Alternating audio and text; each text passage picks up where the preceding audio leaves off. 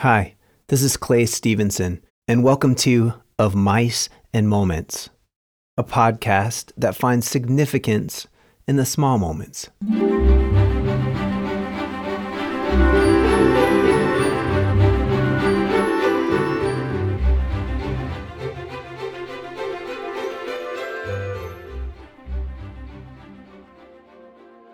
Have you ever had a good neighbor?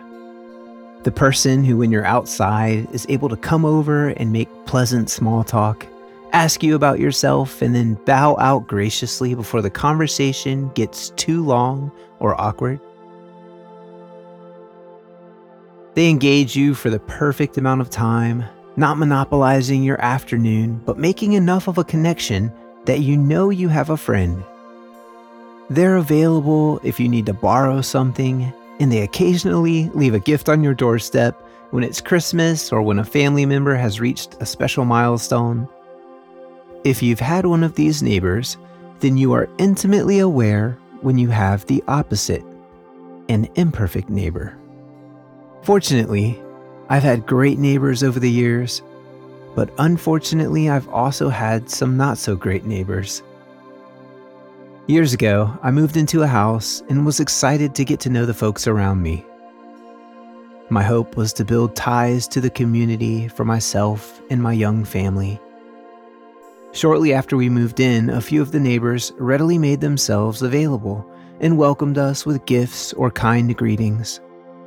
This gave us hope, and though we didn't feel like we connected especially well with anyone, we were excited that the community was cordial our closest neighbor looked about our own age, and when we saw him working outside, Angie and I got excited about the possibility of meeting him.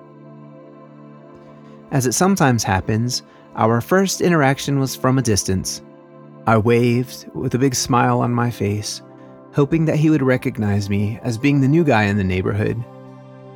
To my dismay, he looked at me and then turned away not acknowledging my wave or engaging me in any way. Perplexed, I turned to Angie and commented that perhaps he didn't see me. Otherwise, I couldn't understand why he wouldn't engage. That had to be the answer. A few days later, I happened to see him again. And again, I waved from a distance, another huge, goofy smile on my face. Only, to my dismay, once again, I was dismissed and ignored. This time, it was obvious he had seen me, and it was even more obvious that he didn't want to be bothered. Over the next few weeks, I was very conscious of the opportunities I had to engage with this neighbor, and after a few more attempts, I gave up on the idea that our closest neighbor would be a friend. When your neighbors are unfriendly, it's very disheartening because home should be a refuge. And when things at home are not comfortable and there's obvious tension, your entire life is set off kilter. Try as I might, I couldn't figure out a good way to win this guy over. He obviously didn't want contact with my family, so I was hesitant to take him something or continue to try to engage. And adding salt to the wound, it seemed like he was always outside when I was, washing his car or working in his backyard on some woodworking project. One day, he and I were both in our backyards working when I found myself at a standstill with a minor woodworking project of my own. I needed a very specific tool for a very specific task. While trying to figure out if I could find it at the hardware store, I remembered I had seen my neighbor using that same tool. Not wanting to go buy this specific tool for one task, I found myself moving toward my cranky neighbor. Before really thinking it through, I was standing in front of him. He took off his ear protection and stared at me, and momentarily, I was at a loss for words. Slightly uncomfortable and in a bit of shock, I blurted out the first thing that came to mind Do you mind if I borrow that tool? He looked down and then he looked at me, briefly paused in contemplation, and said, Sure, no problem. The genuine and honest response and kind intonation of his voice caught me off guard.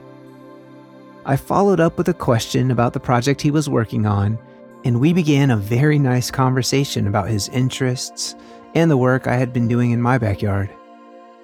Through that conversation, I gleaned a lot of information about him. One was that he wore very thick glasses. I hadn't noticed these glasses before, and honestly, when I was waving and grinning at him from a distance, he most likely did have trouble seeing me. What I had interpreted as rudeness may have been a misunderstanding on my part. I also noticed that he was much more of an introvert than me. His way of speaking and mannerisms didn't come across as someone who was exuberant and overly outgoing. This information truly helped me understand and realize why I had mistakenly considered him a not so great neighbor. I would not have imagined it early on, but we became good friends, hanging out with each other, supporting each other, and overall, exceptional neighbors. So, how about you? Are there people in your life that come across as rude or unfriendly? Do you find yourself judging them based on a few negative interactions? Maybe, like me, you've been judging incorrectly. Maybe taking the time to get to know these people would give you insight into their lives, providing reasons for why your interactions have gone so poorly. Maybe this knowledge would allow you to have more understanding and to care for these individuals. And there's a chance that by putting aside your initial negative impressions, you could open up, be a good neighbor, and find a new friendship you deserve.